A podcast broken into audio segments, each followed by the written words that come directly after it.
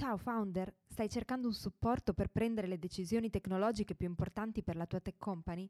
Alex Pagnoni ha creato Accelerant proprio per aiutarti a velocizzare l'evoluzione della tua azienda evitando errori pericolosi. Scopri un team di consulenti esperti a cui puoi affidarti per check-up, formazione o per il supporto continuativo di un fractional CTO. Per saperne di più vai su www.accelerant.it. Aspettiamo di conoscerti.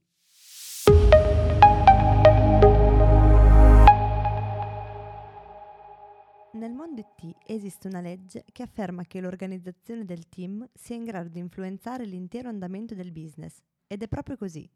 In questo sito show Alex Pagnoni ne ha parlato con Stefano Iasi, Head of Engineering di Boom.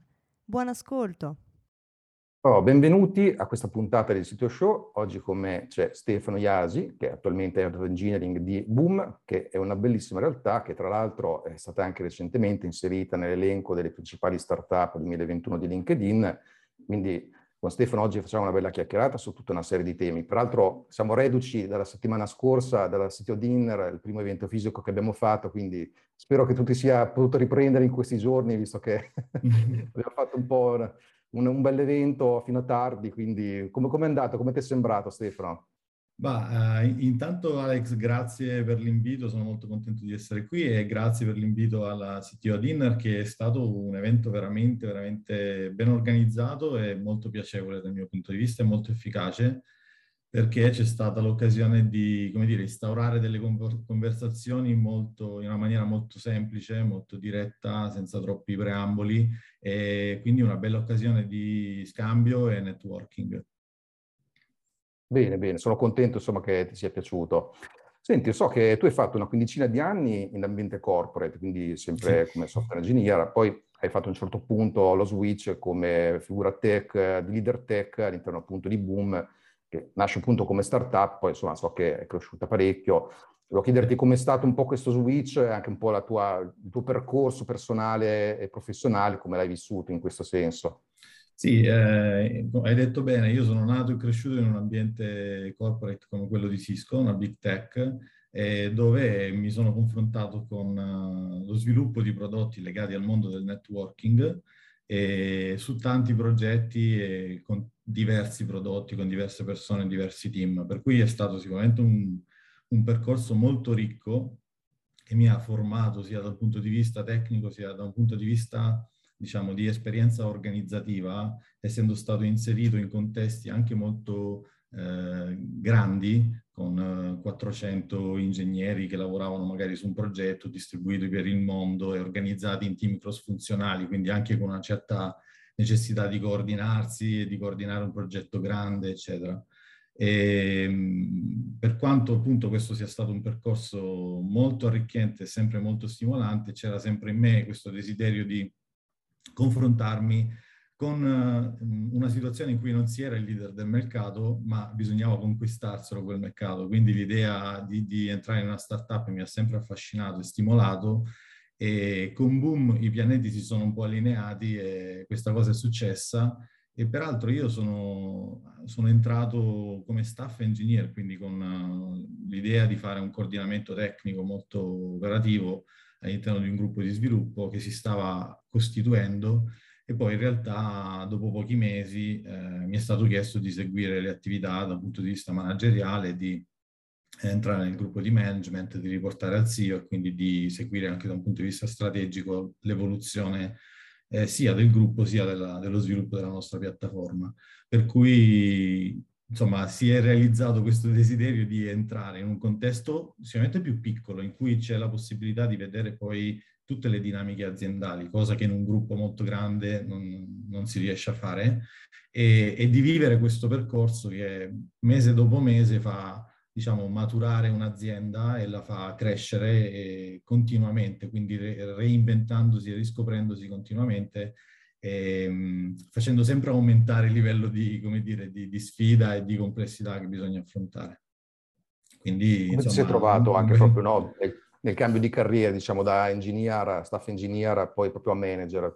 Come ti è sembrato questo, questo cambio? Eh, questo, questo qua è stato una, un bel passaggio, eh, sfidante per me, eh, però diciamo che da un lato ero preparato perché lavorando appunto in un ambiente strutturato come Cisco avevo apprezzato no, il ruolo del manager e avevo capito la difficoltà eh, che, che, comporta quel, quel, ruolo lì. Quindi avevo avuto tanti esempi, diciamo così, no, cui, con cui confrontarmi e allo stesso tempo proprio la, come dire, la, la velocità e la, l'esigenza di um, lavorare ad un ritmo più elevato gioco forza ti confrontano con delle sfide per cui poi alla fine o, impari o, impari o impari, cioè o, o, sopravvivi oppure, oppure no, no, E quindi è, un, è stato veramente eh, interessante e l'ho affrontato inizialmente, devo dire la verità, con grande, anche, non, non dico serenità, però diciamo eh, potendo attingere ad un bagaglio di esperienza che mi ha reso sereno nell'affrontare una serie di scelte, una serie di temi, una serie di situazioni anche organizzative. Eh, poi ovviamente l'asticella sale continuamente, per cui per me è molto stimolante, per cui ci sono sempre cose nuove con cui confrontarsi, per cui nessuno sa mai tutto, però diciamo che il, il pregresso e, e, il, e, l'esperienza fatta molto concreta nella, nella, diciamo, come, come ingegnere, come sviluppatore, eh, in contesti complessi mi ha proprio dato quel punto di vista no? che poi mi aiuta anche a interpretare il punto di vista delle persone che lavorano con me e a coniugare quindi l'esigenza del business con quella del gruppo di sviluppo e, e, ed essere un po' in mezzo tra queste due, tra queste due esigenze. Hai notato qualche differenza anche di stile manageriale tra quella che era la realtà precedente, che fondamentalmente era di estrazione americana, perché era Cisco, contro quella che hai potuto tu stesso invece applicare qui in, in Boom, quindi in un contesto italiano, europeo? Eh, in parte sì, in parte sì, infatti credo che sia stato anche un'occasione di stimolo, diciamo, per, uh, all'interno dell'azienda e anche di riflessione no? du, sullo stile manageriale. Peraltro questo in concomitanza, peraltro io ho cominciato a lavorare in Boom il, il fine settimana che cominciava il lockdown, quindi eh, avevo la, diciamo, l'idea di dover andare a Milano a lavorare, in realtà per, per forza di cose siamo andati in, in remoto e, e, io sono andato in remoto da subito. E questo poi ha, ha comportato una, una riflessione per l'azienda dal punto di vista anche di leadership organizzativo, per cui ha aperto questo spazio di riflessione, soprattutto a livello manageriale, e ha fatto maturare poi un percorso in cui si è anche investito, quindi l'azienda ha investito nella, nella formazione, nello smart working e, e, poi si è scelto di rimanere, di diventare un'azienda full remote in pratica, anche se mh, non è completamente vero full remote, ma un'azienda diciamo remote first, mettiamola così, che ha nella sede di Milano, nell'ufficio di Milano, comunque la sua casa, il suo punto di riferimento, in cui periodicamente, regolarmente ci troviamo e, eh, come dire, godiamo di quella interazione fisica che manca ovviamente di, di, fronte agli schermi. Però è stato veramente un bel percorso, possiamo fare un altro, un altro appuntamento su questo, ma è stato veramente interessante magari poi sicuramente sarà occasione di parlarne, però a questo punto eh, praticamente tu ti sei trovato in situazioni in cui proprio col discorso Covid e l'entrata in, in boom, a maggior ragione eh, portare, dimostrare dei risultati al business ha creato anche delle nuove sfide, no? Quindi questo è un po' l'argomento centrale di cui proprio vorrei parlare con te in generale, no? Oggi, proprio come a questo punto un reparto tech può appunto portare e dimostrare anche di aver generato valore, che era vero già, no? chiaramente anche nella realtà corporate in cui eri prima, ma a maggior ragione lo diventa in una startup e soprattutto in un contesto di, di questo genere. No? Sappiamo che ci sono tanti modi, tanti eh, interventi anche a livello di cultura aziendale, certi modi anche di organizzare i team. Quindi volevo discutere con te un po' proprio di questi temi qui. Qual è stata la tua esperienza? Quali sono i punti principali che secondo te vanno presi in considerazione proprio per arrivare a dei risultati e a renderli visibili a questo punto alla parte business, oltre chiaramente a capirli quali sono i risultati che si aspetta da parte business. Certo, allora ehm, tu hai già detto una cosa fondamentale secondo me, che è cultura aziendale. Quindi io sicuramente non avrei potuto ottenere i risultati che ho ottenuto se non avessi avuto il sostegno di tutta l'azienda, del, del CEO, del management, eccetera, nel perseguire un certo tipo di cultura aziendale che è quella che eh, si basa sulla fiducia, si basa sull'autonomia, sull'ownership e, eh, e, quindi che mette le persone al centro, no? eh, facendo dimenticare il ruolo di un leader o di un manager che è un controllore di un'esecuzione, quindi un, un meccanismo di command and control, ma aprendosi invece a un meccanismo di, ehm, come dire, di coaching e di supporto, di eh, definizione degli obiettivi e della direzione, lasciando poi alle persone la responsabilità di trovare delle soluzioni. Quindi innanzitutto uh, questo è un pilastro fondamentale, senza il quale non, diciamo, non, non si va da nessuna parte, quindi vanno fatte queste premesse. Un altro pilastro fondamentale dal mio punto di vista è stato proprio paradossalmente il remote first, cioè nel senso in quella condizione lì che tu stavi richiamando abbiamo sdoganato da subito eh, in maniera mh, naturale eh, quella situazione in cui eh, avendo un approccio misto, quindi un po' remoto, un po' in presenza, mh, le cose si complicano. E questo l'ho, l'ho sperimentato appunto nella mia, nella, nella, nel mio vissuto perché eh, in questa situazione mista, eh, come dire, si perdono, mh, si perdono informazioni, quindi il, il canale comunicativo non, non, mette tutti allo stesso livello. Invece, andando in una direzione remote first, siamo tutti, eh, diciamo, ne, nella, nello stesso ambiente comunicativo, usiamo tutti gli stessi strumenti, le conversazioni passano dalla chat aziendale, passano dai, dal calendario aziendale, passano dalla mail e non passano dalla macchinetta del caffè o da una riunione in cui, mentre ci sono delle persone da remoto, altre fanno la sottoriunione in presenza dimenticando le persone da remoto. Quindi questo è stato un elemento che sicuramente ha, ha aiutato. E poi eh, chiaramente c'è un discorso, cioè che cosa si aspetta il business? Il business si aspetta eh, di, diciamo, di ottenere, questo, è, eh, questo, non è sempre chiarissimo perché il ruolo dell'IT, eh, diciamo, storicamente è stato un ruolo come dire, a servizio no? di, un, di una, in una funzione esecutiva rispetto a certi obiettivi no? prestabiliti. Invece io credo che appunto qui anche la, la pandemia ha dato un'accelerata fortissima no? a un trend che c'era già.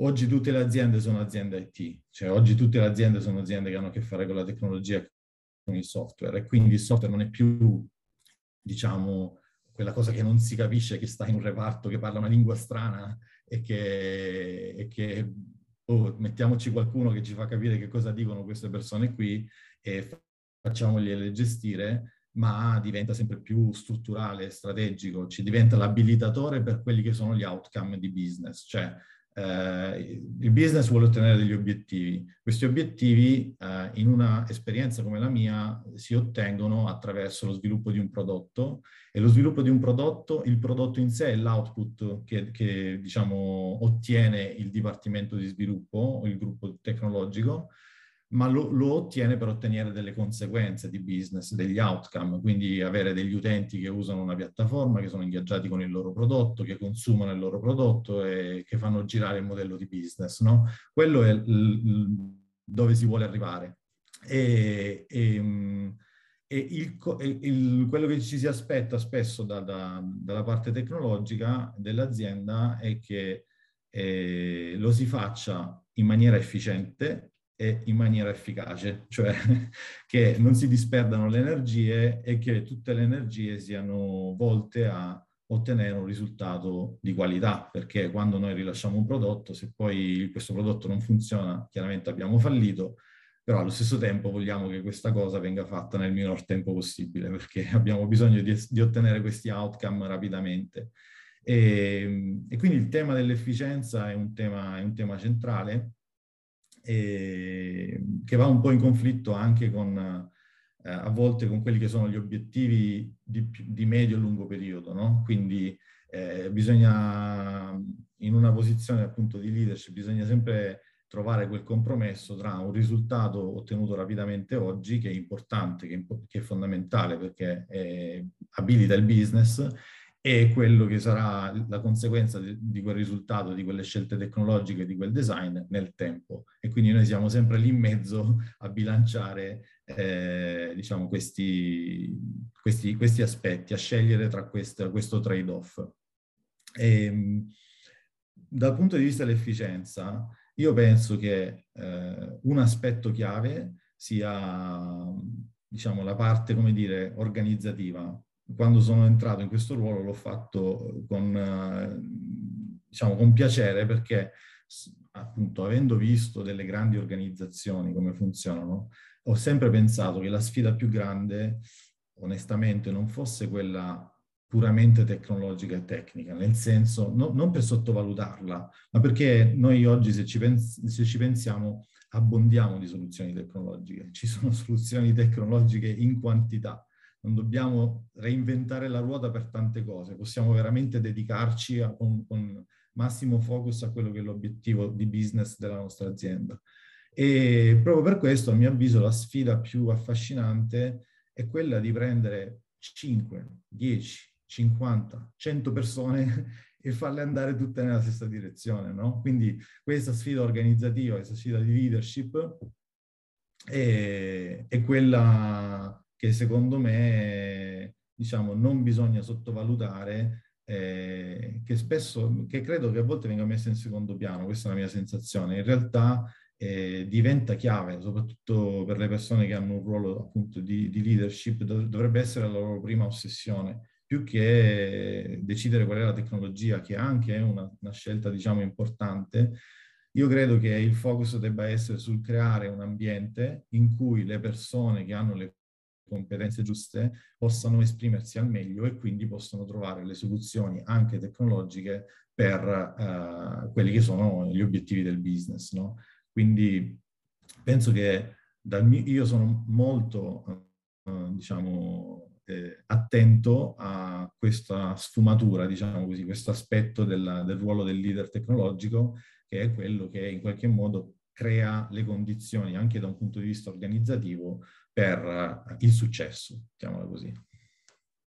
Sì, sì, guarda, su questo sono assolutamente d'accordo, anzi lo ripeto, ormai lo sfinimento, che sostanzialmente anche per me quello di oggi non è più una questione di risolvere problemi tecnologici, perché ormai soluzioni ne abbiamo in abbondanza eh, di tecnologia ne abbiamo di ogni genere, anzi è difficile semmai stare al passo. Il problema è proprio diventato quello di gestire le persone e infatti una cosa che proprio ho notato sempre di più, no, facendo anche queste, queste belle discussioni, è proprio questa cosa qui per le quali eh, alla fine parliamo quasi sempre di questioni anche organizzative, manageriali, di leadership, eccetera. E peraltro su questo trovo che eh, noi proprio come informatici, in realtà, anche se spesso magari siamo figure tendenzialmente o più introverse, alcuni anche un po' degli orsi e così via, mm. Proprio per noi il modo in cui ragioniamo, più sistematico, più eh, a creare strutture alle quali chiaramente siamo abituati, perché nascendo quasi tutti come programmatori, eh, gestire e creare architetture software è sempre stato il nostro pane quotidiano e ho sempre notato una certa nostra predisposizione proprio a creare delle strutture organizzative fun- che possano funzionare, tant'è vero che anche qui, come in tante altre occasioni, è proprio in ambito tech che si sono create innovazioni non soltanto dal punto di vista tecnologico, ma anche organizzativo, cioè molte, molti testi anche di leadership, eccetera, vengono spesso anche da persone che hanno avuto questo tipo di carriera e la cosa è diventata preponderante ormai in, in questo ambito. Tra l'altro, collegandomi anche a una cosa che hai detto prima, no? che è giustissima, che tutte le aziende ormai sono IT, IT intensive, no? Ora, questo qui ulteriormente, proprio per far capire ancora di più che c'è un certo stacco no? rispetto alla vecchia concezione di IT come il reparto di persone che stanno nello scantinato, che sono al servizio no? del, del business, che è un po' la figura eh, che certe volte corrisponde anche materialmente perché avevo dei clienti dove era esattamente così. Allora a me stesso piace eh, non chiamare questo reparto come reparto IT, ma come reparto tech, che poi alla fine è un po' anche la stessa cosa, però serve anche per creare un po' una distanza tra quello che è una concezione più polverosa appunto di eh, informatica intesa come IT, dove c'è magari un chief information officer eh, di quelli tradizionali, rispetto ad una realtà dove il prodotto, il servizio, la piattaforma software diventa il core business o, è ciò che lo fa funzionare in maniera fondamentale. Quindi a maggior ragione cerco di eh, far sì che quello venga identificato come il reparto tech, anche se sono figure IT, no? eh, proprio per evitare che ci sia questa vecchia associazione e che ancora a maggior ragione si possa parlare un po' de, dei temi di, di cui hai trattato tu stesso. Ecco. E tra l'altro sono veramente tanti punti, immagino, che devono essere presi in considerazione proprio per rendere dimostrabile a questo punto il modo in cui tech eh, abilita il business. No? Ad esempio, prima hai fatto proprio il tema dell'efficienza come esempio, ecco, anche lì sono tante questioni che poi ne derivano, come ad esempio proprio il fatto che comunque noi agiamo in un ambiente in cui c'è una complessità enorme, tant'è vero che eh, spesso anche qui è preponderante il fattore di creatività delle persone, degli sviluppatori del reparto tech. E questo si aggancia anche in temi di carico cognitivo, no? Cioè, certe volte alcune architetture, tipo ad esempio microservizi, sono state create in maniera troppo complessa, hanno creato un carico cognitivo eccessivo e certe volte sono state anche un po' smontate, ridimensionate. C'è anche il trend di chi sta riportando indietro alcuni pezzi di monolite in architetture microservizi per ovviare a questa cosa qui ma anche come temi come l'esperienza degli sviluppatori. Ecco, su questi temi qui, ad esempio, quali sono le tue esperienze, la tua visione anche sul campo? Um, allora, ti rispondo e mi, mi, ha fatto molto piacere però l'accenno che hai fatto alla, al fatto che le, le, evoluzioni, diciamo, organizzative, le proposte organizzative vengano dal mondo IT e, ha, e, e poi si, dire, siano diventati di punti di riferimento. Oggi, oggi, ormai credo da un po' di anni si parla di trasformazione agile dell'azienda, cioè l'agile che nasce nel reparto IT, ma che eh, in, in, realtà a un certo punto si vede che funziona e conquista e, e allora il business comincia a dire ma lo possiamo fare anche noi? No? E quindi e comincia dire, a oltrepassare i bordi del mondo dell'IT e quindi si parla di un'evoluzione dell'intera, dell'intera azienda che, che, va a lavorare in quella modalità. Anche questo è, è, un tema che io ho affrontato anche in Boom e che è molto molto molto affascinante. E invece, tornando, dalla, tornando, a quello che dicevi rispetto a, al, carico, al, carico, cognitivo, questo è un tema eh, sicuramente fondamentale dal punto di vista della, dell'organizzazione, perché nel momento in cui eh, si comincia a crescere in, in numero all'interno di un, di un, team, cioè quando superiamo le cinque persone praticamente, dobbiamo cominciare a chiederci eh, come, come, organizzarci e come gestire questo carico cognitivo. Che cos'è il carico cognitivo? È diciamo, da un punto di vista proprio di definizione, se vogliamo, è la quantità di informazioni che io, essere umano, devo tenere in memoria mentre sto lavorando in, uh, su un certo argomento, su, per sviluppare un certo, per chiudere un certo task, mettiamola così. E, e quindi che cosa succede? Che se questo carico cognitivo aumenta, la mia performance come essere umano nella gestione della complessità diminuisce. Quindi farò molta più fatica a, a dire, gestire il problema che ho di fronte. Quindi questo in realtà non è niente di, di nuovo, no? se ci pensate, quello che abbiamo sempre, siamo stati educati a, a, ad approcciare con un, un metodo top-down di risoluzione del problema, no? un metodo, un problema grosso, lo, scomp- lo, scompongo in problemi, in sottoproblemi e in maniera, eh, diciamo, progressiva comincio a risolverli e poi risolvendoli tutti ho risolto il problema grosso. Ecco, eh, in qualche modo questo si, è, una cosa che si riflette eh, nell'organizzazione e, come ci ricorda la legge di Conway, di conseguenza nell'architettura. Perché eh, noi dobbiamo affrontare un, un, certo problema, quindi lavoriamo su un certo dominio o forse anche su un insieme di domini la, la, la, lavorando su un certo problema e quindi dobbiamo trovare il modo di far sì che le persone eh, non affrontino il problema tutto insieme, ma si concentrino su delle aree. Qui da questo punto di vista, diciamo, ci sono diversi strumenti che secondo me sono stati molto preziosi nella nostra esperienza. Prima di tutto un approccio di prodotto. Che cosa significa? Tu prima dicevi, eh, eh, io amo chiamare la, il reparto IT, non IT ma tech. Io amo chiamare il reparto tech eh, product e engineering, cioè nell'organizzazione interna Boom ci siamo ispirati a quelle che sono, diciamo, le, eh, best practice che vengono dal, dalle big corporate, no? dalle, dalle, grandi aziende, che non è detto che vadano copiate di per sé necessariamente, però sicuramente sono, sono state di ispirazione e lo sono per tante start-up, non soltanto per Boom. Nel momento in cui si separa la responsabilità tra prodotto e engineering, eh, si dice che il prodotto si occuperà di qual è il problema da risolvere, quindi identificare i prossimi problemi, gli, i prossimi obiettivi, mentre engineering si i, i, occuperà delle soluzioni per risolvere, per raggiungere quegli obiettivi. E da questo punto di vista, quindi, già il fatto di avere un, uh, un gruppo di prodotto, delle persone di prodotto che danno delle indicazioni, eh, in particolare lo, amo, si ama parlare di swim lane, cioè di, di, una, di, di un'area praticamente di sviluppo del prodotto che sarà fatta di tante iniziative e intorno a quella swim lane allora si potranno creare delle persone che lavorano su quella certa area. Già questo eh, diciamo, aiuta a, a, dare degli obiettivi alle persone e a implicitamente a limitare il carico cognitivo, nel senso che semplicemente si organizzano delle persone rispetto degli obiettivi. Poi, ehm, diciamo, al di là della, di questa che è appunto una questione di obiettivi e di gruppi di lavoro e di organizzazione de, del lavoro, eh, ci sono gli strumenti che vengono invece dalla parte tech, eh, come il domain driven design, che per noi è stato molto molto diciamo, utile per chiederci della, dell'applicazione che avevamo tra le mani, quanti erano i domini, come erano correlati tra di loro, come si potevano, quanto erano uh, overlapped, quanto erano sovrapposti, quanto dovevano essere sganciati. E quindi ci ha dato anche una serie di informazioni sul debito tecnico che avevamo rispetto a quei domini. E in questo è stato molto prezioso, sono stati molto preziosi due, due esercizi, due strumenti.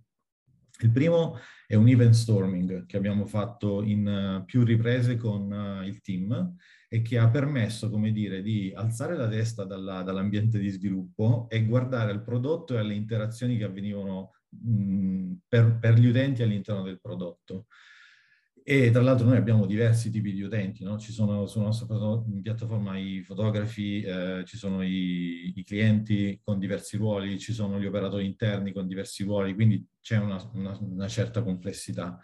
E partendo poi da quell'esercizio lì, eh, fatto in maniera strutturata, con più com, come suggerisce appunto il metodo dell'email storming, abbiamo poi fatto un context mapping, cioè eh, un esercizio di domain, una tecnica di domain driven design con cui di nuovo abbiamo alzato lo sguardo sulla nostra infrastruttura, sulla nostra architettura e abbiamo cercato di isolare i domini, cioè quelle aree dell'applicazione in cui la, una parola ha sempre lo stesso significato. Quindi c'è una, una, una know-how, una, una, una specializzazione, una, un, un, insieme di, di, significati che vivono bene insieme e che quindi sono coerenti e consistenti. Ecco, questo qua è un esercizio diciamo che veramente ci ha permesso di capire come era strutturata la nostra applicazione e quindi poi di intuire come questi domini si potevano andare a separare e ad assegnare eventualmente a gruppi diversi.